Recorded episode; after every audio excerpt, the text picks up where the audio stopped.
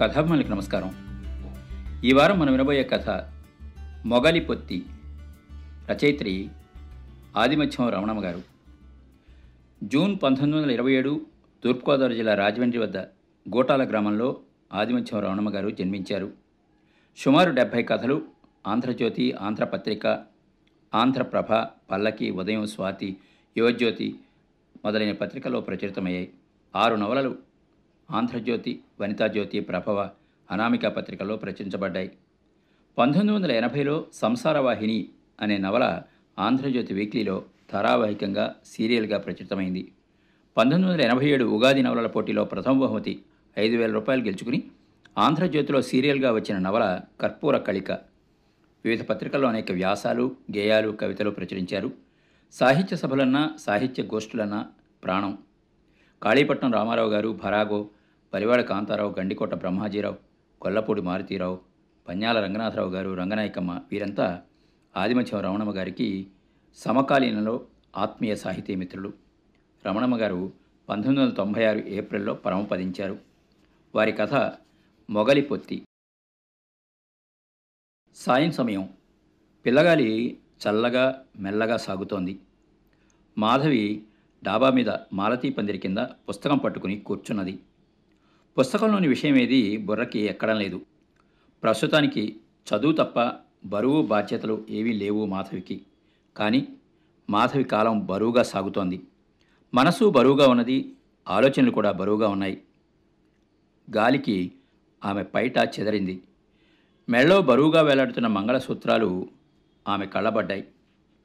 ఈ బరువులన్నింటికి అవే కారణమా? ఈ బరువు తన మెళ్ళో తూగకముందు తనెంత ఉత్సాహంగా ఉల్లాసంగా గెంతేది? ఎంత ఉత్తేజంగా ఉండేది? ఆ రోజులు ఇప్పటికీ కళ్ళకు కట్టినట్లుగా ఉంటాయి.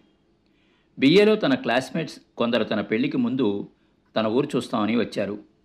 ఆ రోజు తనకి బాగా గుర్తున్నది. చల్లని సాయంత్రమే అది. రెండేళ్ళ బండిలో తోటలోకి ప్రయాణమయ్యారు. రోడ్డు బాగాలేదు. ఎద్దులు హుషారుగా లాగేస్తున్నాయి. బండిలో మెత్తని పరుపులు పరచబడ్డాయి. బండి ఎత్తెత్తి కుదేస్తున్నది. ఆ కుదుపులకి ఒకరి మీద ఒకరు తూలిపడుతూ నవ్వులతో తుళ్ళిపడుతూ ఎకసక్యాలు మరెన్నో కబుర్లు. టాపిక్ తన పెళ్ళి గురించి వచ్చింది. మధు నువ్వు పెళ్ళి కొడుకుని కొనుక్కుంటున్నావన్నమాట అన్నది సరళ. కాలేజీలో ఇచ్చిన ఉపన్యాసాలన్నీ నీ గుండె దాటి గోదావరిలో కలిసిపోయాయన్నమాట అన్నది సుజాత.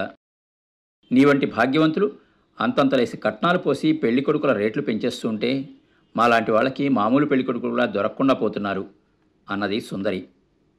అబ్బా ఊరుకోండి. నేనేమీ పెళ్ళి కొడుకుని కొనటం లేదు. ఇచ్చేదంతా మా వాళ్ళు నాకే ఇస్తున్నారు. ఏదో కొద్ది లాంఛనాలు తప్ప. అదేలే అవ్వ పేరే ముసలమ్మ. కట్నం అనే పేరు తీసేసి దానికే లాంఛనాలు అని పేరు పెడుతున్నారు ఇప్పుడు. లాంఛనాలు పెళ్ళి కొడుకు కాదే అత్తకి ఆడపడుచులకి. పాపం వాళ్ళు స్త్రీలే కదా మనలాగా. ఆ తరం వాళ్ళు చదువుకుని ఉద్యోగాలు చేయడం లేదు కదా. వంటిళ్ళలో భర్త అత్తమామల కనుసన్నలో మగ్గిపోతున్నారు కదా. పాపం వాళ్ళకి తీరని కోరికలు ఏమైనా ఉంటే ఇలా కొడుకుల పెళ్ళిళ్ళ ద్వారా తీర్చుకుంటారు. మన స్త్రీజాతి మీద మనకే సరైన అవగాహన సానుభూతి లేకపోవడం వల్లే అనేక అనర్థాలు జరుగుతున్నాయి. అబ్బో స్త్రీజనోద్ధరకులని బయలుదేరావు. చాలు చాలు. నీకెంత ఇస్తున్నారు చెప్పు పోని. వాళ్ళు కట్న కానుకలేమీ తమకి వద్దన్నారు. మీ పిల్లకి మీ ఇష్టం వచ్చినట్టు పెట్టుకోండి అన్నారు. పెళ్ళి మాత్రం ఘనంగా చేయాలి అన్నారు. నీతో పాటు నీకు ఇచ్చేది వాళ్ళది కాదేమిటే? అదేలా అవుతుంది? సరే ఇంతకీ తేలిందెంత? మా అమ్మమ్మ తన పేరు పెట్టినందుకు మా బామ్మ మా నాన్న వీళ్ళంతా కలిసి ఇచ్చేది నూరు తులాల బంగారం. భూమి పది ఎకరాలు తోట ఐదు ఎకరాలు అమ్మ బాబోయ్ నీ సిరి చూసి నిన్ను చంపేస్తారేమో బాబు. పేపర్లో చుట్టం లేదా అన్నది రాధ. స్త్రీకి ఆర్థిక స్వాతంత్రం ఉంటే చాలు. ఎంతో నెగ్గుకు రావచ్చు.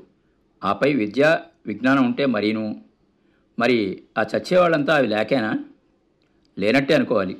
ముఖ్యంగా సమయానికి జ్ఞానము బుద్ధి పనిచేయవనుకో సంప్రదాయాన్ని సాహసించి దాటలేకో.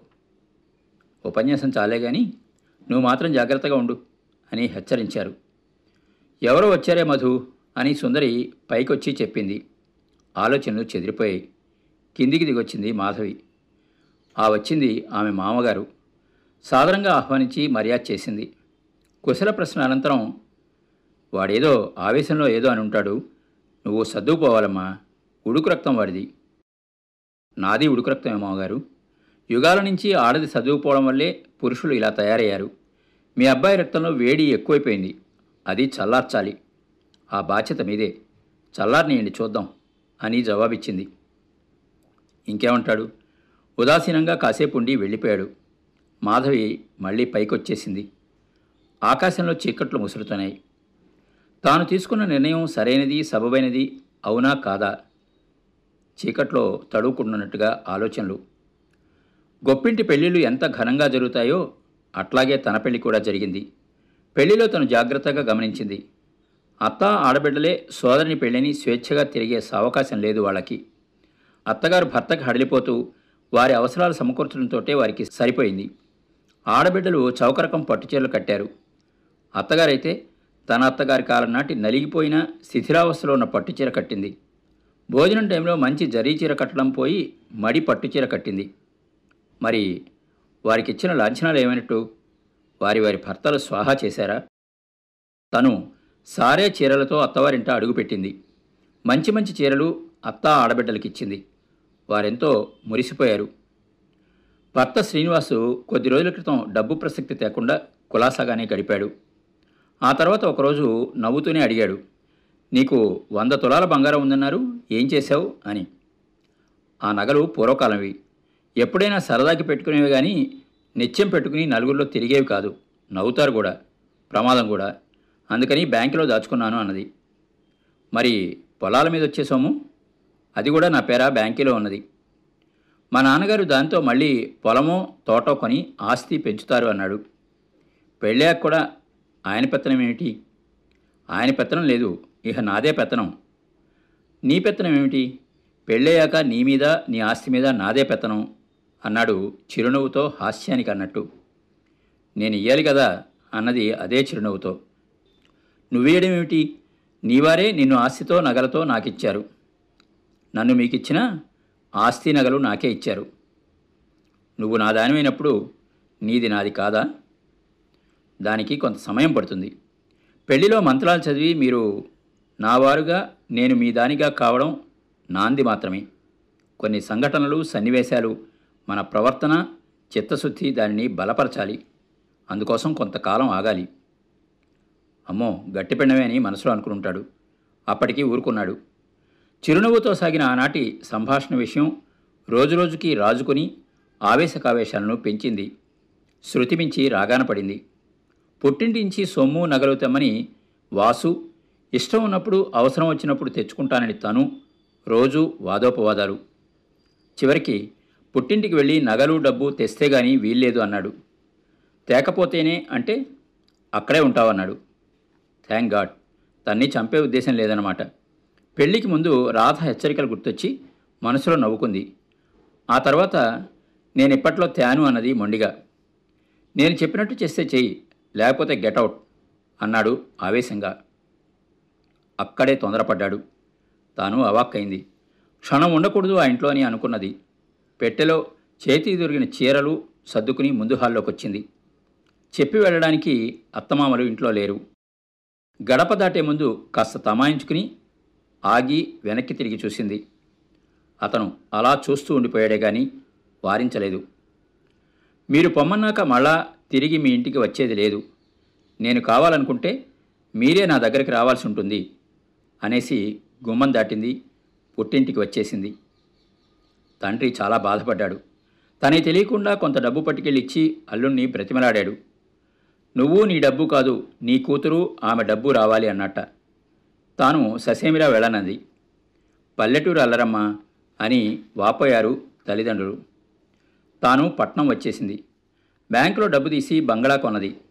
అదే పట్నంలో యూనివర్సిటీలో చేరింది. స్నేహితురాలని సహాయంగా పెట్టుకుని చదువు సాగిస్తోంది. తనకి సంతోషము లేదు దుఃఖము లేదు. కానీ ప్రతిదీ బరువుగా ఉంటుంది. ఈ మంగళసూత్రాలు ఇంత బరువా? ఆలోచనల బరువులో అలసిపోయి మత్తుగా కళ్ళు మూసుకుంది మాధవి. ఆ మర్నాడు కాకుండా మూడో నాడు అత్తగారు వచ్చింది ఆమెను చూసి మాధవి ఎంతో సంబరపడింది. ఆదర సత్కారాలతో ఆమెని ఆపేసింది. ఆవిడ పురాణ పతివ్రతల గాథలన్నీ ఏకరువు పెట్టింది. మాధవి స్త్రీల చరిత్ర అణచివేత వారికి జరుగుతున్న అన్యాయాలు చెప్పి చెప్పి ఆవిడ్ని ఊదరగొట్టింది. ఆవిడికి అవేవి మనసుకి పట్టలేదు.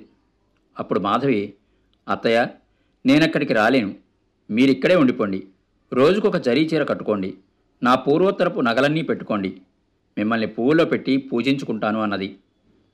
నగలు చీరల దగ్గర ఆవిడ మనసు ప్రలోభపడింది. కానీ వెంటనే అమ్మో వారిని అబ్బాయిని వదిలిరావడమా? చంపేరు అన్నది. అవన్నీ నేను చూసుకుంటాను కదా నేను చెప్పినట్టు చేయండి. మామగారు మీ చేతి వంట తినకుండా ఉండలేరు. మీ దగ్గరికే వస్తారు. ఇక మీ అబ్బాయి నన్ను చూశా నా మహాలక్ష్మిని చూశా అని నా దగ్గరికే వస్తారు అన్నది ధీమాగా నవ్వుతూ. మాధవి అన్నట్టే ఆమె మామగారు మూడో రోజు వచ్చాడు. అత్తయ్యని తీసుకువెళ్ళడానికి అని గ్రహించింది మాధవి. మహాలక్ష్మిలాగా మెరుస్తున్న భార్యని చూసి నివ్వెరపోయాడు అతను తను ఆమెనలా ఎప్పుడైనా ఉంచాడా? పశ్చాత్తాపం మనసులో కదిలింది. మావగారు మీరు ఇక్కడే ఉండిపోండి. ఇది మాత్రం మీ ఇల్లు కాదా? నేను మాత్రం మీ కోడల్ని కాదా అన్నది. మబ్బు మూసిన మనసులో మెరుపేదో దూసుకుపోయినట్లు అనిపించింది ఆయనకి.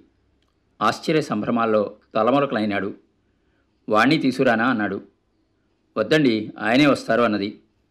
గాలి విసురుగా దూసుకొచ్చాడు ఒకరోజు వాసు. తల్లిదండ్రుల్ని వారున్న స్థితిని చూసి విస్తుపోయాడు. మంత్రించి వాళ్ళని ఇక్కడ కట్టిపడేశావా? అన్నాడు ఉక్రోషంతో ఊగిపోతూ. ఇంటికొచ్చిన వాళ్ళని పొమ్మడానికి పోతుంటే చూస్తూ ఊరుకోవడానికి నా ప్రాణం ఒప్పుకోదు అన్నది. కంగు తిన్నాడు. కూర్చోరా అబ్బాయి అన్నాడు తండ్రి. తనకు తెలియకుండానే ఓ కుర్చీలో నిస్త్రాణగా కూలబడ్డాడు వాసు. తల్లి ఫలహారం తెచ్చిస్తోంది. ఆమె వెనకాలే ముసిముసిగా నవ్వుకుంటూ మంచినీళ్ళ గ్లాస్ అందించింది మాధవి.